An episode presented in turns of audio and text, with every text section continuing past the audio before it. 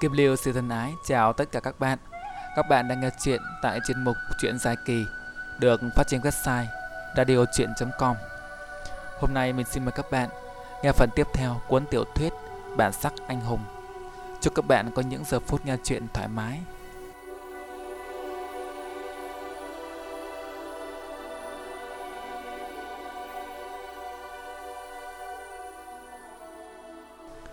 Chiếc xe ngoằn ngoèo qua mấy con đường dài trong thành phố, rồi chạy thẳng ra vùng Củ Chi ngoại ô. Trời đêm gió mơn man lùa qua cửa sổ. Cuối cùng dừng trước cổng một khu vườn trái cây sum xuê. Bên trong vườn, thấp thoáng có một tòa nhà chìm khuất giữa những tàn cây. Không thấy có ánh sáng. Nếu trong nhà có người, có lẽ bọn họ đều đã đi ngủ, vì giờ này cũng đã về đêm. Tất cả lật đặt xuống xe. Người tài xế chính là người đã đánh xe tới trước cả bọn đi bước tới bấm chuông cửa. Dưới ánh sao mờ mịt, có thể nhận thấy thân hình người đó cao to. Một căn phòng nhỏ ở tầng trên cùng căn biệt thự bỗng có ánh đèn mờ mờ sáng lên. Một lúc sau, võ tài thấy có một dáng người gù gù nhấp nhõm từ trong vườn men theo một lối đi bước tới. Ông ta bước nhanh, nhưng vì sải chân ngắn nên thành ra lại đi chậm. Tay ông ta cầm một cái đèn lồng phản chiếu cái bóng của ông nhấp nhô trên mặt đất. Võ tài thắc mắc Thời buổi nào mà còn xài đèn lồng. Lão già đó đến bên cửa, Qua một lúc lọ mọ, Lần tìm trong chùm chìa khóa nặng trịch, Cuối cùng cũng mở được cánh cổng. Bên trong vườn tối lù mù, Không có đèn đóm gì. Lão già ấy im lặng, lầm lũi, Cầm lồng đèn đi trước soi đường, Dẫn cả bọn băng qua vườn cây vào nhà. Huỳnh phu nhân đi sau lão. Võ tài bị thương, Nên thằng Long với thằng Điệp Phải dìu nó đi sau cùng. Võ tài nhìn hai bên đường Thấy cây cối um tùm rậm rạp, không rõ là cây gì, cũng chẳng có đèn đóm gì. Tất cả hiện lên chỉ là những mảng đen đen trong bóng tối. Không khí âm âm u u, cứ như ở trong rừng. Đi hết khoảng vườn rộng thì tới một cái sân lát đá. Trên sân bày biện nhiều chậu cây cảnh. Cái sân cũng giống khu vườn, không hề được gắn đèn chiếu sáng. Võ tài đảo mắt quan sát chung quanh. Căn nhà làm im lìm giữa vườn cây và trong bóng tối đường nét hiện lên khá mờ nhạt, trông như nhà hoang. Nó ngước mắt nhìn lên, bỗng giật nảy mình khi thấy phía ô cửa sổ của căn phòng trên cùng hiện ra một bóng người đen đen. Trông có lẽ là bóng con gái vì nó thấy mái tóc dài để xõa. Nhưng cô gái đó đứng bên trong nên chỉ có bóng in lên kiếng cửa sổ, giống như đang nhìn xuống dưới sân. Trong lòng còn đang thắc mắc thì nó đã được dìu đi lên bậc thềm của tòa biệt thự. Lão già lục chìa khóa một lúc, Rồi cũng mở được cửa. Bên trong nhà tối om om, Xòe tay ra không thấy ngón. Thằng Long nhịn không được nói, Bật điện lên đi ông ơi. Không nghe thấy tiếng trả lời, Lão già đã biến đi đâu mất. Thằng Long lại gọi, Này ông gì ơi, Nhà cửa sao mà tối thui thế? Võ Tài nói, Cái người kia đâu mẹ, Sao không thấy vào chúng? Bỗng có ánh sáng, Đến cắm chung quanh căn phòng đã được thắp lên. Thì ra lão gù kia đi thắp nến. Lão thắp xong rồi thì lên cầu thang bỏ đi, Không nói một lời. Thằng Điệp xì xào. Sao nhà to vậy mà lại không có điện? Bộ cúp điện à? Võ Tài nói, Nến chung quanh phòng dường như luôn được để sẵn. Có vẻ như nhà này không có dùng điện. Dưới ánh nến vàng vàng, Có thể thấy được căn phòng bày biện theo lối cổ điển. Bàn ghế đồ đạc đều theo kiểu cổ giống như gia trang của một căn nhà quý tộc Pháp ngày xưa. Phía trên trần có treo một bộ bộ đèn chùm lớn làm bằng thủy tinh và có nhiều giá nến đã được thắp sáng từ lúc nào. Ánh nến chiếu vào thủy tinh phản xạ ra thứ ánh sáng lung linh huyền ảo, thiết kế thật tinh vi. Giữa phòng lại có một bộ salon bằng gỗ dài, trên bàn bày ba cây nến lớn và có đĩa hoa quả. Phía sau cái bàn đặt một cái đồng hồ quả lắc khổng lồ bằng gỗ Lúc đó nghe chuông đồng hồ đánh đinh đinh đang đang, điểm đúng 12 giờ đêm. Âm thanh đó vang vang trong đêm tối, nghe có phần kỳ dị. Nến chung quanh phòng được cắm trên những cái đế hình thiên thần có cánh, bằng đồng trông rất cổ kính. Nến tuy nhiều nhưng gian phòng lại rộng nên ánh sáng vẫn có vẻ heo hắt tù mù. Thằng Điệp chật lưỡi nói Căn nhà này lạ thật Chắc ông chủ là người thích chơi đồ cổ có tiếng xe chạy vào sân Ánh đèn pha sáng rực chiếu thẳng vào nhà rồi tắt ngúm. Người tài xế bước vào vui vẻ nói. Xin lỗi mọi người, vừa rồi ta bỗng có một cuộc điện thoại nên phải nán lại nghe. Lúc này võ tài đã có thể nhìn rõ ông ta. Một người đàn ông dáng người cao lớn, phong độ đĩnh đạc, khuôn mặt phong trần, đôi mắt tinh anh, miệng để râu quai nón, tuổi chạc 40. Thằng Long nhanh mồm hỏi này chú, trong nhà không có điện à? Ông ta cười nói Căn biệt thự này ta xây để đến nghỉ ngơi những lúc rảnh rỗi. Tính ta thích cái gì đó cổ kính Nên căn phòng chỉ được thắp sáng bằng nến thôi Nến mang lại sự yên tĩnh và thanh thản. Vừa nói, ông ta vừa dẫn tất cả vào trong. Nào mọi người, đêm nay mọi người ngủ tạm ở đây. Căn biệt thự này rất kín đáo Bọn chúng sẽ không tìm ra đâu. Rất tiếc là đêm nay tôi có việc không thể ở lại đây được. Sáng mai sẽ có người tới chở mọi người về. Trong nhà chỉ có một người ở thôi, Là lão gù khi nãy đó. Mọi người cứ gọi lão là lão thiên. Lão bị cầm, nhưng nghe được. Bây giờ, lão sẽ dẫn mọi người lên phòng nghỉ ngơi, Không còn sớm nữa. Thằng Long lại nói, Lão ta khi nãy tập lên xong Thì đi đâu mất rồi? Nó vừa nói xong Thì cả ba thằng giật mình, Nhận ra lão đang đứng cạnh ghế salon, Không biết xuất hiện từ bao giờ. Thằng Điệp thì thào. Người gì mà như ma như quỷ thế không biết. Thằng Long cũng thì thào, Nhưng tiếng thì thào của nó To hơn hẳn thằng Điệp. Căn nhà này, Tao thấy quái quái sao mày ạ? Nó quay lại, Thì thấy lão gù đang chằm chằm nhìn mình. Đôi mắt đục ngầu hoen ố của lão, Như muốn nhìn xuyên qua tim nó, Khiến nó giật bắn người. Võ tài với thằng Điệp cũng nổi cả da gà. Rồi thấy lão quay lưng, bước lên cầu thang. Cả ba thằng không hiểu ý, Cứ đứng im tại chỗ. Lão bước lên tới bậc thứ ba, Mà không thấy đứa nào đi theo, Thì dừng lại, Quay đầu nhìn bọn nó. Huỳnh phu nhân nói, Ba đứa con lên phòng trước đi, Mẹ có điều muốn nói với chú đây. Lão gù lại bước lên, Tiếng bước chân lão nghe cộp cộp. Ba đứa níu níu kéo kéo, Đi theo sau. Cái cầu thang bằng gỗ Có nến cắm trên tường soi sáng. Theo cái bóng gù gù của lão già Ba thằng lên tới lầu trên. Trên này có một cái hành lang rộng, Được chiếu sáng cũng bằng nến. Lão dẫn cả ba đứa vào một căn phòng lớn. Trong phòng có ba cái giường, Kê cách nhau một khoảng, độ một mét. Đồ đạc bày biện chung quanh khá nhiều. Sắp đặt cũng giống như một căn phòng kiểu cổ. Mặt phòng trải thảm, Trên tường treo nhiều tranh. Trong phòng nên đã thắp sáng. Lão gù không nói không rằng, Quay lưng bỏ đi, Thoát cái đã mất dạng. Ba đứa đứng giữa phòng, Không đứa nào dám lên giường nằm Thằng Long nói, Hai đứa mày có xem phim Macaron bao giờ chưa? Bọn chúng toàn ở mấy căn phòng kiểu kiểu như vậy này Bọn chúng không thích ánh sáng Nên toàn thắp đến thôi Thằng Điệp nói, Mày sợ mày à? Thằng Long nói, Thế hai đứa mày không sợ à? Bọn mày không thấy Cái lão gù đấy hắc ám sao? Thằng Điệp nói, Mày nói cũng phải Thế bây giờ làm sao đây? Võ Tài nói, Kiểu gì thì cũng phải đi ngủ thôi. Ba đứa mình cùng lên giường nằm. Hai đứa mày có võ, Sợ gì mấy con ma cà rồng. Nói rồi cả ba đứa cùng nhau lên giường. Chỉ thấy giường chăn êm đệm ấm, Thoải mái còn hơn cả khách sạn. Thằng Long nói, Cũng sướng phết hai đứa mày nhỉ. Tao thấy có mỗi cái giường này là được. Thằng Điệp cười cười, Đánh một giấc thôi, Đánh nhau với bọn áo đen, Mệt bớ cả người. Võ Tài nằm trong cùng, xoay mặt vào tường. Bỗng nhận ra trên tường có một cái cửa sổ khép hờ. Khi nãy đứng từ xa, cái cửa khuất trong bóng tối nên không nhìn thấy. Chợt có một cơn gió lùa qua, cánh cửa bật mở, gió lạnh ùa vào. Bên ngoài cây cối um tùm, xào xạc, trông không ra hình thù gì hết. Nó định với tay khép cửa lại, thì lại nghe tiếng cửa phòng hé mở. Quay ra thì là Huỳnh phu nhân. Hai thằng kia nói ngủ là ngủ, thằng Long đang ngáy to như sấm. Võ Tài nhỏm người dậy, bước ra khẽ tiếng hỏi. Mẹ, người đó là ai thế? Huỳnh phu nhân khép cửa phòng, rồi bước tới ngồi cạnh bàn. Võ Tài ngồi xuống đối diện bà, chờ câu trả lời.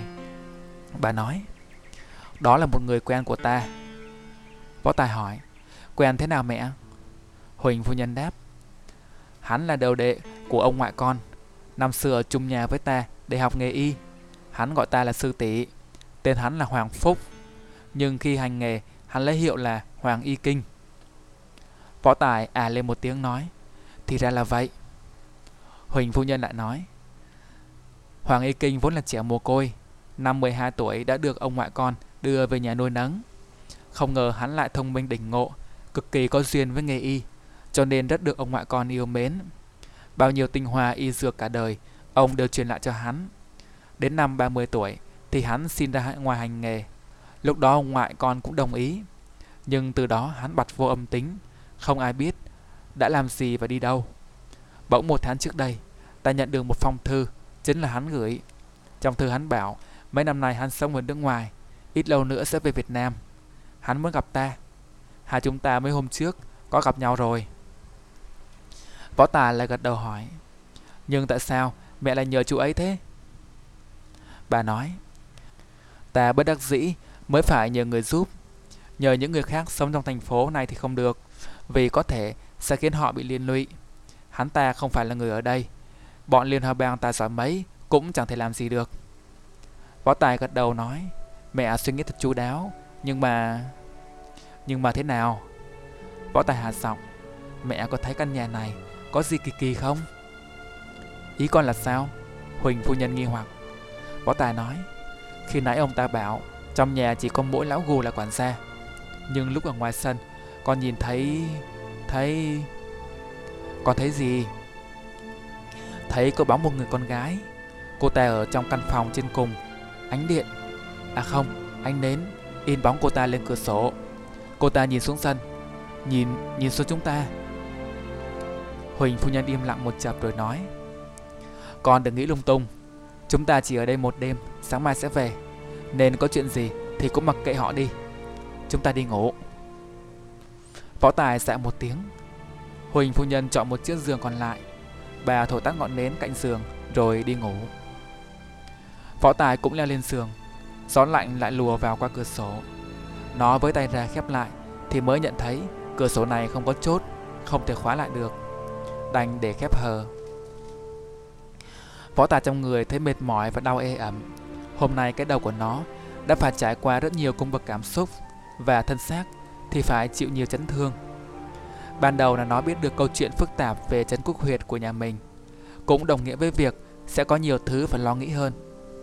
Tiếp đến là trái tim của nó phải rung rinh vì tiếp xúc với hai thiếu nữ sắc nước hương trời kia, Mà cô nào cũng khiến cho lòng dạ nó ngây ngất. Rồi lại xin chuyện ẩu đả với cái kẻ tự xưng là hôn phu của Hoa Mai. Rồi lại chạy vào căn nhà ma quái này. Bất giác nó buông một tiếng thở dài. Cố gắng nhắm mắt lại ngủ, Nhưng lăn qua lăn lại một hồi Mà chẳng tài nào ngủ được. Mắt cứ mở chừng chừng. Vậy nó cứ đành nằm vậy, Đầu suy nghĩ lung tung. Chợt ngoài hành lang, vẳng tới mấy tiếng cộp cộp, Nghe như tiếng bước chân. Võ Tài bật người dậy. Từ lúc nó nhìn thấy bóng người con gái trên cửa sổ Là đã muốn tìm hiểu căn nhà này. Bèn đón rén bước tới cửa Hé hé nhìn ra ngoài. Bên ngoài hành lang nến đã tắt một nửa, Cho nên cảnh vật vốn đã mù mờ lại thêm mù mờ. Nó thấy phía cuối hành lang Có một bóng người khổng lồ chập chờn in lên trên tường. Chỗ đó là cái cầu thang dẫn lên tầng trên, Tức là có người đang bước lên cầu thang đó. Tay cầm thứ gì đó phát sáng Mà chắc là nến, Nên mới hắt bóng lên tường như vậy. Lại nghe mấy tiếng cột cột Phát ra từ phía đó. Đúng là có người đang bước lên cầu thang. Nó không nghĩ ngợi gì nhiều, Lập tức khẽ đẩy cửa, Bám theo. Vật dụng khinh công, Cố không phát ra tiếng động nào. Tới chân cầu thang, Nép mình sát vào tường, Võ tài nhìn lên. Thì ra là lão gù. Lúc đó lão đã quạt vào hành lang, Tầng trên, đi khuất. Nó lại nhẹ nhàng đi lên. Vừa kịp lúc, thấy lão lên một cầu thang khác, Đi lên tầng trên cùng. Nó nghĩ nhất định là có liên quan tới bóng người con gái nọ, Lại bám theo. Bỗng nghe từ phía trên Vọng xuống một chàng tiếng. À Thất thanh của con gái. Lại nghe tiếng kêu hoảng hốt. Mấy người là ai? Cứu! Lão gù lúc đó đang ở lưng chừng cầu thang, Bỗng khựng lại một khắc, Rồi nhún người phi thẳng lên trên lầu. Công phu không hề kém. Võ tài nhìn thấy thì ngạc nhiên vô cùng, Nhưng nó quan tâm hơn đến tiếng kêu trên kia. Bèn vận lực phi thân lên. Nhưng chỉ thấy toàn thân tê buốt, Mới nhớ là mình còn đang mang trọng thương. Bỗng lại thấy một cơn gió phút qua bên mặt Một bóng người vừa chạy qua Thân pháp người đó làm cho những ngọn nến cắm dọc cầu thang rung rinh Đương nhiên nó nhận ra là Huỳnh Phu Nhân nghe thấy âm thanh kia nên đã chạy lên. Nó bèn cố bước lên thật nhanh để xem rốt cuộc là chuyện gì. Tiếp theo lại nghe mấy tiếng xoảng xoảng, hình như là tiếng kinh vỡ. Võ Tà sốt ruột, cố chạy lên thật nhanh. Trên tầng 3, bố cục cũng giống hai tầng dưới. Có một hành lang dẫn tới các phòng, có một cửa phòng đang mở toang. Nó chạy ngay tới, trong phòng đồ đạc ngổn ngang, dấu vết của một trận ẩu đả. Lão gù khuôn mặt kinh hoàng, giáo giác nhìn khắp tứ bề như tìm kiếm ai đó hoặc thứ gì đó. Huỳnh phu nhân ngưng thần quan sát. Bỗng nghe bên ngoài có tiếng cây lá xào xạc. Bà vốn là người rất nhạy bén. Khi nãy nghe tiếng kính cửa vỡ, đã đoán ra là có người đập cửa nhảy ra ngoài. Lại thấy lão gù thần tình hoảng hốt thì biết sự việc quan trọng. Tức thì bà nhún người một cái phi thẳng ra ngoài cửa sổ đuổi theo. Võ tà thét lên, mẹ! Rồi chạy vội đến cửa sổ nhìn ra ngoài. Trong anh lến lờ mờ, nó thấy Huỳnh phu nhân nhún nhảy trên mái hiên hai cái đã xuống tới đất, rồi mất hút trong vườn cây rậm rạp, âm mù không chút ánh sáng. Lại nghe soảng soảng mấy tiếng nữa, lão gù đã đập bể cái cửa sổ còn lại, rồi phi ra ngoài. Lăn tròn trên mái hiên rớt xuống đất, cũng lẩn nhanh vào vườn cây. Võ Tài đương nhiên cũng muốn đuổi theo, nhưng khổ nỗi vô lực, cảm thấy ức chế vô cùng, đành quay vào trong, theo lối cầu thang đi xuống dưới nhà. Xuống tới phòng khách thì đèn đóm đã tắt ngúm, tối om om không nhìn thấy đường. Nó bèn bước lên cầu thang, với lấy một cây nến, lần mò trong đêm, mở cánh cửa lớn ra. Chỉ nghe cạch cạch mấy tiếng, cánh cửa đã bị khóa mất rồi, chắc chìa khóa ở chỗ lão gù. Nó là lặn lội chạy lên trên, tìm tìm kiếm kiếm, nhưng rốt cuộc vẫn không biết lão để đâu. Chạy lại một hồi thì đã mệt bở hơi tai, ngồi dựa vào tường thở hồng hộc. Vết thương trong người lại nhói lên từng đợt, khiến nó choáng váng. Rồi nó chợt lấy ra một ý, chạy vội vào phòng, lai thằng Điệp dậy. Thằng Điệp mơ mơ ngủ, hỏi xảy ra chuyện gì. Nó bảo bên ngoài có đánh nhau, mau ra xem. Thằng Điệp nghe vậy thì cơn buồn ngủ đã tan đi quá nửa, vội cùng võ tài định chạy xuống dưới nhà. Nhưng võ tài lại bảo, Cửa dưới khóa rồi, Mình đi lối cửa sổ. Vừa nói xong thì lại nghe xoảng một tiếng nữa rõ to. Quay lại thì thấy thằng Long đã dùng ghế đập bể tan cái cửa sổ, Miệng lầm bầm, Có đánh nhau mà không nói với tao hả? Ba thằng theo lối cửa sổ nhảy xuống sân. Bên ngoài tối mù mù, Bầu trời quang đãng Sao răng dày đặc. Gió lạnh thốc lên từng cơn. Cây lá trong vườn xào xạc. Bên trong ngôi nhà, Từ những ô cửa sổ Ánh đến tỏa ra mờ mờ. Thằng Long ngó nghiêng một hồi rồi nói, Đánh nhau đâu? Chợt nghe phía ngoài cổng vọng lại tiếng quyền cước, Tiếng quát tháo. Ba thằng không nghĩ ngợi gì, Dắt díu nhau nhằm hướng ấy mà đi. Đương nhiên trước tiên, chúng phải vượt qua khu vườn cây trước. Cảnh vật trong vườn mù mịt, Chẳng nhìn nổi thứ gì. Ba đứa lại không quen đường, Cho nên lạc luôn trong vườn. Đi loanh quanh, không biết là đang đi đâu. Khi nãy nghe tiếng đấm đá vọng lại, Vội quá nên cả ba đứa chạy mà quên mất, Xác định đường hướng cho rõ ràng. Võ Tài than thầm, Lúc tối lão gù cầm đèn lồng, Dẫn cả bọn băng qua vườn cây. Nó cứ nghĩ là một con đường thẳng Từ ngoài cổng vào nhà, Nhưng xem ra không phải như vậy. Nó cũng không nghĩ là khu vườn này lại rộng đến thế. Chỉ thấy chung quanh tối om om, Đi hướng nào cũng bị cây cối cản lối. Tiếng đánh nhau vẫn từ xa vẳng tới. Thằng Điệp vội nói Điện thoại, cái điện thoại của mày đâu Long? Thằng Long nghe nói mới sực nhớ Cuống cuồng lục trong túi ra cái điện thoại đập đá của nó. Thật may là cái điện thoại vẫn ở trong túi Chứ bình thường trước khi đi ngủ Thì nó đã quăng ở một xó nào rồi. Nó bật đèn pin lên. Có, cả bọn có chút ánh sáng Cảm thấy như vừa thoát ra từ ngục tối Tâm lý căng thẳng được giải tỏa quá nửa. Lúc đó đã có thể so rõ chung quanh Lại lần mò trong vườn Đi về hướng phát ra tiếng động. Cuối cùng cũng tới được ngoài cổng. Thằng Long quét đèn pin một lượt Thấy đứng sát cổng là Huỳnh Phu Nhân và Lão Gù. Hai người đang thủ thế Còn đứng bên trong là bốn người áo đen. Một tên trong số đó Tay đang giữ một cô gái. Tay kia cầm một cái đèn lớn tỏa sáng chung quanh. Cô gái này vẫn còn đang bận đồ ngủ Đầu tóc bù xù Có lẽ là do chống cự với tên, tên kia. Giữa ánh điện Khuôn mặt cô trắng bệch Tuổi còn rất trẻ Chỉ chừng 14-15 Bọn người áo đen tay cầm binh khí khi nãy có lẽ đã giao thủ với Huỳnh Phu Nhân và Lão Gù. Huỳnh Phu Nhân quát. Các người là ai? Sao dám vô đây bắt người? Ba tên kia nhìn nhau không nói không rằng, lại nhảy sổ và đánh. Huỳnh phu nhân và lão gù chia nhau nghênh địch, lão đánh một, bà đánh hai. Những người áo đen công phu cũng khá, lão gù và tên kia đánh ngang ngửa. Nhưng hai tên còn lại hợp sức vẫn thua kém Huỳnh phu nhân một chút, nên càng đánh càng thua, không tài nào vượt qua được cánh cổng. Đánh được một lúc thì ba tên lại nhảy ra. Huỳnh phu nhân lại quát. Hôm nay, nếu không để lại danh tính la lịch thì đừng hòng đi đâu. Nói xong lại đảo người xông lên, lão gù theo ngay sau. Nhưng lão ta dường như chỉ quan tâm tới người con gái, nên nhằm cái tên đang giữ cô ta mà đánh. Tên này thấy có người tấn công, biết là không thể giữ được người, bèn hai tay tung luôn cô gái về phía lão. Tay còn lại đập cái đèn xuống đất vỡ tan. Tức thì bóng tối bao trùm, mắt người đang quen với ánh sáng thì lại càng không thể nhìn thấy gì. Lại nghe có tiếng quát, cháy. Rồi mấy tiếng gió vù vù lướt qua. Có vẻ cả bọn áo đen đã lợi dụng bóng tối tẩu thoát. Thằng Long vội bật đèn pin lên soi. Thấy lão gù đã chụp được cô gái kia. Cô ta hình như rất quen với lão, khép người vào lòng não không dám nhìn ai. Thân hình run lên bần bật. Huỳnh phu nhân bước lên hỏi. Đây là ai? Nhưng lão gù chỉ nhìn bà mà không nói tiếng nào. Bà chợt nhớ ra là lão bị cầm. Chỉ là không ngờ lão cũng giỏi võ. Bỗng có một chiếc xe hơi chạy tới đỗ ngoài cổng, ánh đèn pha sáng rực, người trên xe bước xuống, chạy vội tới hỏi. Con gái ta có sao không? Thì ra đó chính là tay tài xế, chủ căn biệt thự. Lão gù thấy chủ nhân đã tới, vội dìu cô gái tới bên cổng, lần mò mở khóa. Cánh cổng vừa há mở, người tài xế đã lao tới ôm chầm lấy cô gái, vuốt vuốt mái tóc cô. Cô gái dường như cũng rất thân thiết, ôm ông ta khóc nức nở nói, Cha, con sợ quá. Ông ta vuốt ve cô nói, không sao, có cha đây, cha đuổi chúng đi hết rồi. Cô gái nghe vậy thì mừng rỡ hỏi, thật không cha?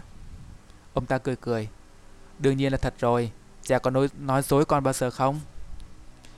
Cô gái lại ôm chầm lấy ông, người vẫn còn run lên bần bật. Ông ta vô vỗ phần lưng cô nói, nào, giờ cha đưa con đi ngủ. Nói rồi nắm tay cô dẫn vào trong. Lão gù đã thắp đèn lồng, lại vội vàng đi chưa dẫn đường. Đám người Huỳnh phu nhân ngơ ngác, không biết là chuyện gì, cũng lặng lẽ theo sau.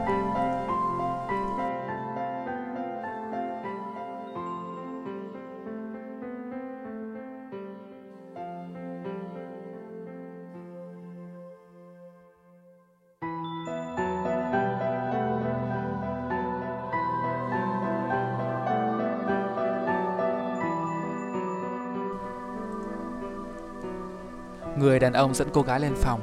Chừng hơn 20 phút sau thì trở xuống phòng khách. Huỳnh phu nhân và bọn võ tài vẫn còn ngồi đợi. Lão gồ đã thắp lên nên, Lại hầu trà cho cả bọn. Đồng hồ lúc đó đã chỉ gần 3 giờ sáng. Huỳnh phu nhân nói, Đó là con gái của đệ ư, Sao chưa bao giờ nghe đệ nhắc tới? Người đàn ông Hiệu là Hoàng Y Kinh, Buông tiếng thở dài nói, Đúng là con gái của đệ, Không lâu sau khi xuất môn đệ đã kết hôn với một cô gái ngoại quốc và sinh ra con bé đó. Tên nó là Hoàng Gia Linh, nhưng vì mẹ nó là người Mỹ nên đệ vẫn gọi là Cindy Linh. Huỳnh phu nhân là người tinh tế, thấy thần sắc buồn rầu của Hoàng Y Kinh. Khi nhắc tới con gái thì hỏi, có vấn đề gì với nó sao? Hoàng Y Kinh nhấp ngụm trà, lưỡng lự một hồi rồi nói, chẳng giấu gì sư tỷ, con bé bị mắc một chứng bệnh rất lạ, cực kỳ dị ứng với ánh sáng chỉ cần da nó tiếp xúc với ánh mặt trời hay ánh điện thì sẽ bị phỏng rộp như ngâm trong lửa. Đó là lý do căn nhà này để chỉ cho thắp nến mà thôi. Mẹ nó thì qua đời trong lúc sinh. Cho nên từ nhỏ tới giờ là một tay em nuôi nó lớn. Nó chỉ có em là cha. Em đã chạy chữa không biết bao nhiêu nơi rồi. Trên đời có thuốc gì, em cũng đều đã cho nó uống. Nhưng rốt lại... Ông ta thở dài. Cả bọn nghe vậy thì rất đội bất ngờ. Không ngờ cô gái nhỏ kia lại mắc chứng bệnh kỳ lạ như vậy. Huỳnh phu nhân thở dài. Bà biết Hoàng Y Kinh là bậc cao thủ trong nghề y. So với bà thì còn hơn rất xa. Chắc chắn hắn đã tìm đủ mọi cách để chữa chạy cho con gái rồi mà không được, nên thần sắc mới khổ não như vậy. Lại nghe Hoàng Y Kinh nói tiếp. Mạng sống của nó. Nói tới đó giọng ông ta rưng rưng trực khóc. Cái mạng đấy của nó là đệ đã đang hết sức mới giữ lại được nhưng chẳng còn được bao lâu nữa. Chỉ e ngày này năm sau Nó sẽ không còn trên cõi đời này. Đệ Để học y mà làm gì, Khi ngay cả vợ mình lúc lâm bồn cũng không cứu được. Bây giờ đến đứa con gái duy nhất nàng để lại trên đời, Đệ cũng phải khoanh tay nhìn nó chết. Bọn võ tài thấy ông ta nức nở như vậy, Thì ai nấy cũng bần thần, Cảm thương cho tấm lòng của người cha. Huỳnh phu nhân nhẹ giọng hỏi, Chẳng lẽ không còn cách nào sao? Hoàng A Kinh nén xúc động trả lời, Cách thì có, Nhưng cũng không thể nào thực hiện được. Như vậy thì cũng xem như không có. Thằng Long chen vào, Là cách gì chứ cứ nói ra? Hoàng A Kinh không trả lời, Mà chỉ đưa mắt nhìn Huỳnh Phu Nhân. Bà hiểu ý liền nói, Ta biết ý đệ rồi, Ta hứa chuyện này, Ta sẽ suy nghĩ. Hoàng Y Kinh lại thở dài, Tất cả im lặng Võ Tài cảm thấy dường như mẹ nó và người kia Trước đó đã trao đổi điều gì đó? Không tiện nói ra. Thằng Điệp hỏi, Những tên áo đen khi nãy, Chúng là ai chú có biết không? Hoàng Y Kinh đáp, Cái đấy ta ta cũng không rõ. Chuyện hôm nay thật sự phải cảm ơn sư tỷ. Nếu không có tỷ ở đây, Thì con gái ta không biết Là sẽ bị bắt đi đâu rồi. Huỳnh phu nhân nói, Phải chăng là người của Liên Hoa Bang? Võ Tài giật mình hỏi, Chẳng phải chú nói Nơi này rất kín đáo sao? Nhưng người của Liên Hoa Bang Cần con gái chú để làm gì? Nhưng Huỳnh phu nhân liếc mắt nhìn nó, Ra hiệu nó đừng nhiều chuyện. Hoàng Nghi Kinh cũng không nói thêm gì. Rồi bà nói với bọn võ tài, Chúng ta đi ngủ thôi, Không còn sớm nữa. Hoàng Nghi Kinh liền đứng dậy tiến cả bọn lên phòng. Sau đó từ biệt, Lão gù mở cửa, Dẫn chủ nhân ra tới ngoài xe. Hoàng Nghi Kinh hít một hơi khí trời rồi nói, Bọn họ có nghi ngờ gì không? Lão gù cầm lồng đèn. Không lưng đáp Giọng khan khan của tuổi già. Không, thưa cậu chủ. Hoàng Y Kinh gật đầu nói Chăm sóc tiểu thư cho tốt Lần sau đừng để nó phải hoảng sợ như vậy. Lão gù lại gật đầu hỏi Còn những người đó cậu chủ tính sao? Đừng làm gì họ Sáng mai ta sẽ cho người Đến đón họ đi sớm. Võ Tài đợi cho thằng Long và thằng Điệp đã ngủ thì lại đón rén qua giường của Huỳnh Phu Nhân Nó biết là bà chưa ngủ Nó gọi, Mẹ Huỳnh Phu Nhân đáp, Chuyện gì? Nó nói, Con không ngủ được Chuyện hôm nay rốt cuộc là thế nào? Cái tai Hoàng nghi Kinh Đó là có chuyện gì?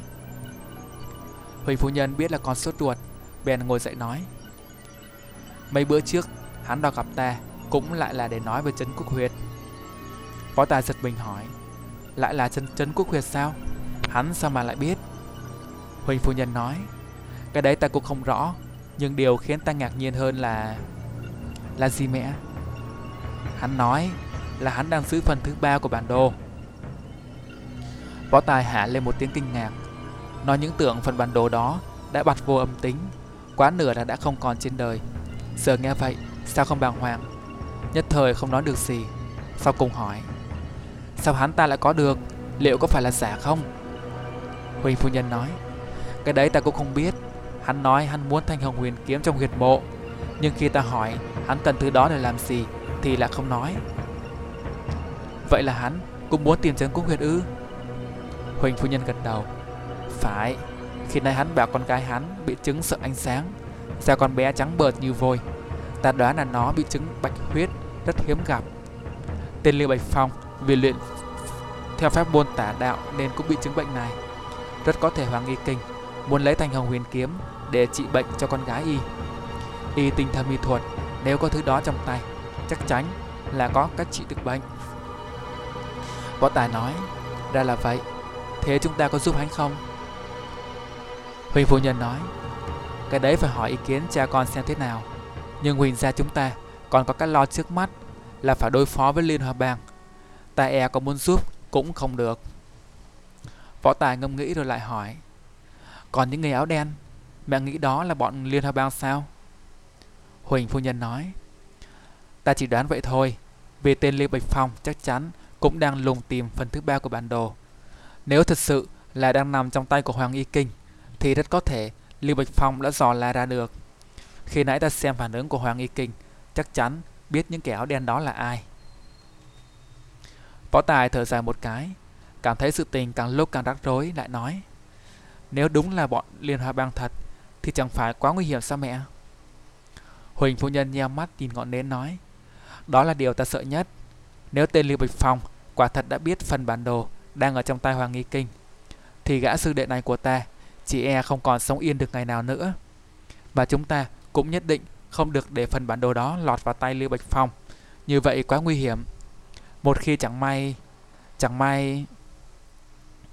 Võ Tài nói, Mẹ muốn bảo chẳng may nhà ta thất thủ Huỳnh phu nhân gật đầu Phải, Nếu chẳng may như vậy, Thì khả năng Lưu Bạch Phong nắm đủ 3 phần bản đồ là rất lớn Đến lúc đó Trấn Quốc Huyệt đã ngủ yên mấy trăm năm kia, sẽ một lần nữa bị phơi ra dưới ánh mặt trời.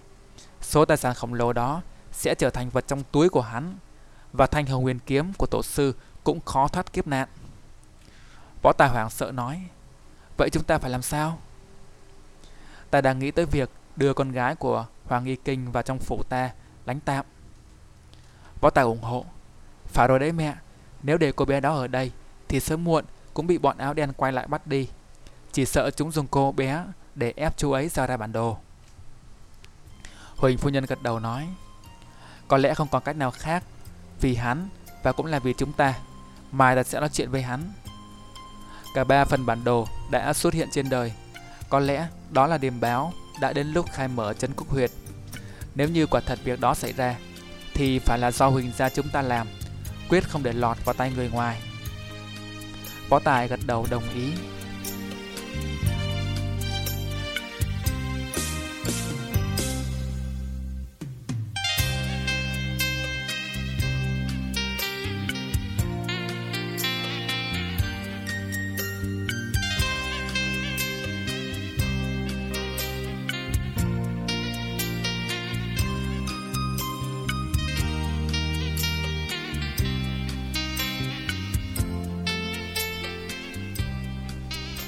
Trời ngả tối, gió mơn man lùa qua cánh đồng lúa, tạo ra thứ âm thanh xào xạc trong đêm. Nếu ai đó có chú tâm và có trí tưởng tượng một chút, hẳn sẽ nghe như tiếng sóng biển rì rào. Bầu trời quang đãng, sao răng mờ mịt, hương lúa tỏa ra bát ngát không gian, tạo thành mùi vị đặc trưng cho vùng quê đồng bằng. Phủ Huỳnh Gia nổi lên giữa cánh đồng lúa bạt ngàn đó như một hòn đảo giữa biển khơi, vừa uy nghi, vừa kiêu hãnh, lại phảng phất nét trầm mặc. Bao đời nay, tòa phủ đệ vẫn là biểu tượng đỉnh cao của nền võ học miền Nam. Bên trong phủ, tại sảnh lớn sau hậu viên, Huỳnh trưởng môn cùng với tam đại đệ tử đang ngồi nghị sự, không gian yên tĩnh, nét mặt ai lấy cũng đều không thoải mái cho lắm. Ở giữa sảnh để ba cái đầu heo lớn nhơ nhuốc. Lão thất, quản gia trong phủ, châm trà cho mọi người xong thì lui xuống. Huỳnh trưởng môn nói: Mấy hôm trước, ta có gặp phó giám đốc sở cảnh sát Long An là Lưu Chỉnh. Cứ theo lời ông ta, thì Liên Hoa Bang đã bắt đầu động thủ rồi. Chuyện hôm nay các ngươi thấy thế nào? Chúng rốt cuộc là có ý gì đây? Ba đệ tử nhìn nhau, ai nấy cũng mơ hồ. Lý Nguyên là người tâm cơ linh hoạt nhất, nói Bọn chúng treo ba cái đầu heo trước cửa, lại viết mau nộp mạng. Theo đệ tử nghĩ, thì chúng là số phận những người trong huỳnh gia chúng ta, rồi cũng sẽ cũng sẽ giống như vậy. Việc lấy mạng chúng ta cũng dễ như việc chặt đầu heo. Rốt lại ý chúng vẫn là hàm dọa mà thôi. Trần Hãn nghe vậy thì tức tối, nhưng vì có sư phụ ngồi trên nên không dám phát tiết, chỉ gằn giọng nói. Bọn chúng thật là ngông cuồng, chúng xem huỳnh gia chúng ta là cái gì đây? Lý Nguyên lại nói, bốn đệ tử bị đánh trọng thương của chúng ta đều thuộc hàng đá xanh, võ công cũng khá, nhưng cả bốn đều nói rằng không nhìn rõ thủ pháp ra tay của đối phương. Chỉ thấy bóng đen chớp lên mấy cái, Thì thân mình đã bị trúng trưởng khuỵu xuống, Không thể đứng dậy nổi nữa. Người kia một trưởng, Có thể đánh gục đệ tử đa xanh của chúng ta. Xem ra võ công Cũng phải thuộc hàng thượng đẳng, Ít nhất cũng phải ngang ngửa với đệ tử. Nếu đúng là bọn Liên Hoa Bang gây ra, Thì kẻ ra tay Có lẽ là một trong số những tên sứ giả, Mà rất có thể là tên Đông Sứ Huệ Hoa. Kẻ đã gặp giám đốc sở công an trước đó. Hắn có vẻ như là tên đi tiên phong lần này. Huỳnh trưởng môn gật đầu nói. Ta cũng nghĩ vậy. Chỉ là không hiểu nổi, bọn chúng sẽ lại dở cái trò này ra. Lý Nguyên tiếp. Đệ tử thiết nghĩ, rất có thể chúng muốn xem coi chúng ta sẽ phản ứng như thế nào. Võ Đức lên tiếng. Phải lắm. Chúng muốn gây hoang mang cho chúng ta đây. Lý Nguyên nói. Đại sư Huynh nói rất chính xác. Ngoài ra có lẽ còn có một mục đích khác nữa. Trần Hãn hỏi ngay, là mục đích gì?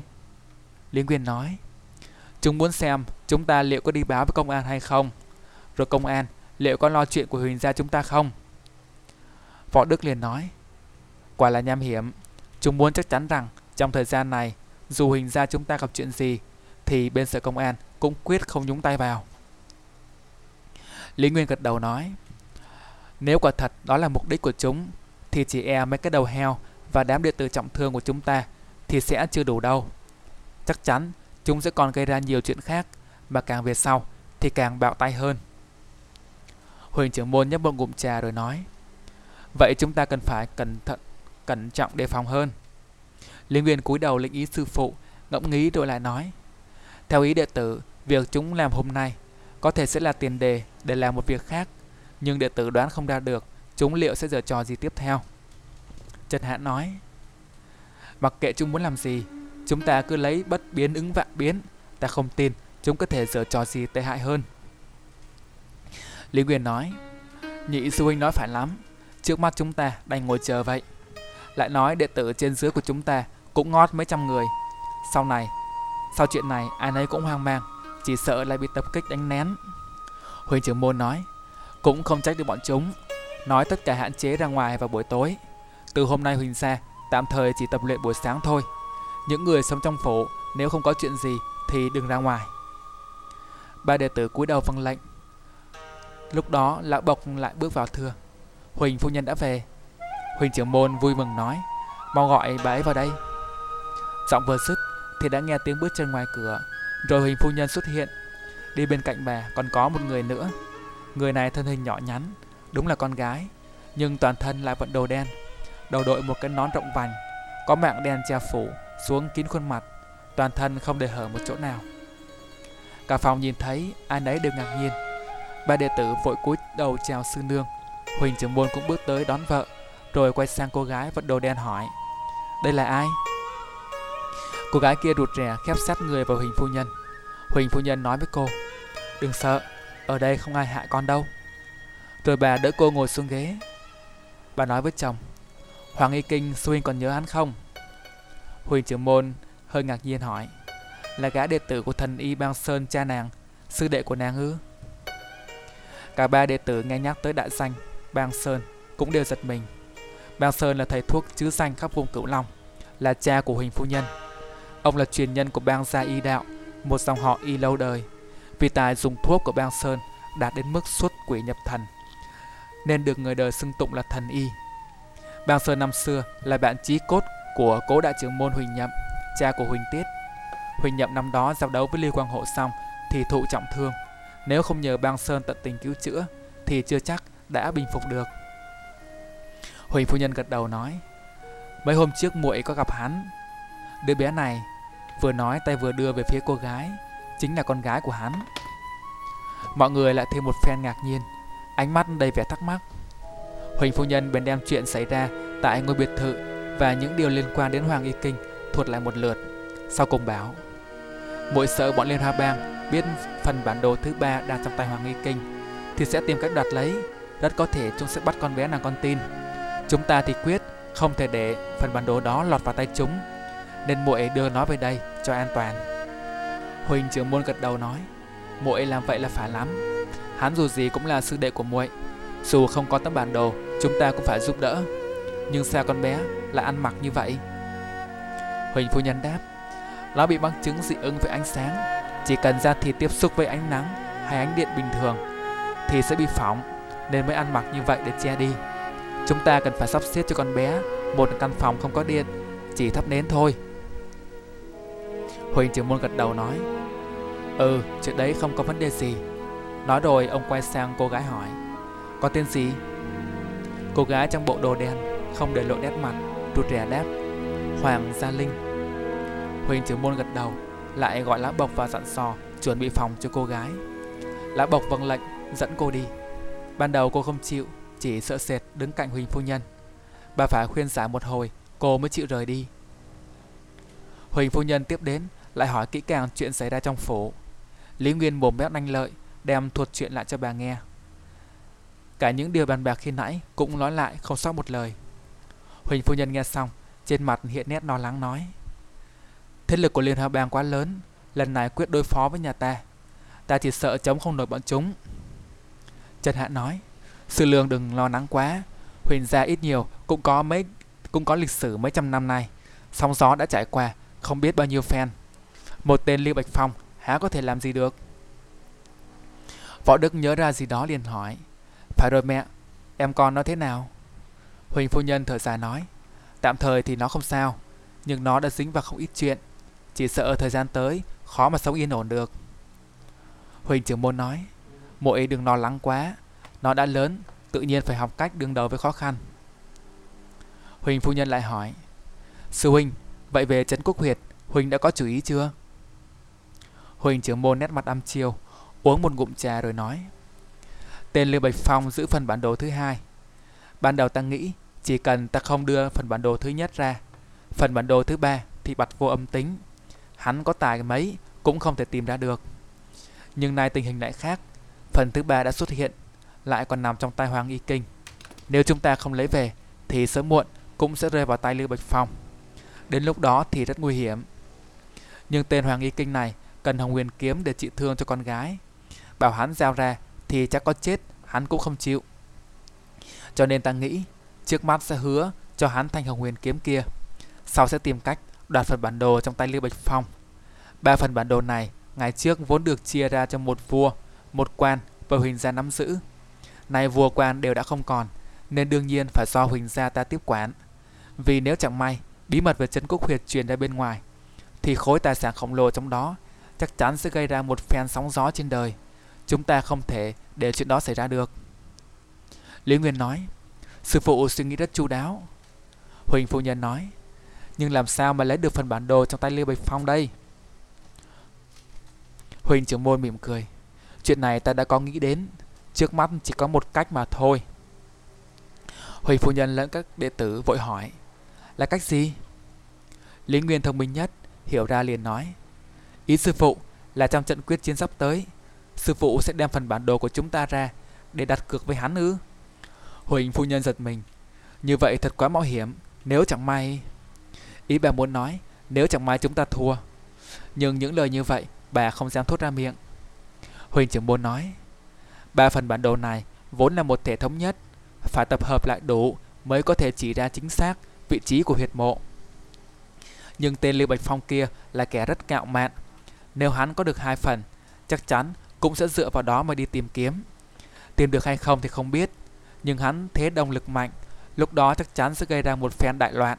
Nên cách tốt nhất là phải lấy luôn thứ hắn đang có. Chúng ta lại không thể cướp, cũng không thể trộm, nên chỉ có thể dùng tỷ võ mà đoạt lấy. Hắn cũng cần phần bản đồ của chúng ta, đương nhiên sẽ không từ chối. Huỳnh phu nhân và các đệ tử bất xác đều thở dài. Tất cả đều biết Huỳnh trưởng môn trước giờ liệu sự rất cẩn thận.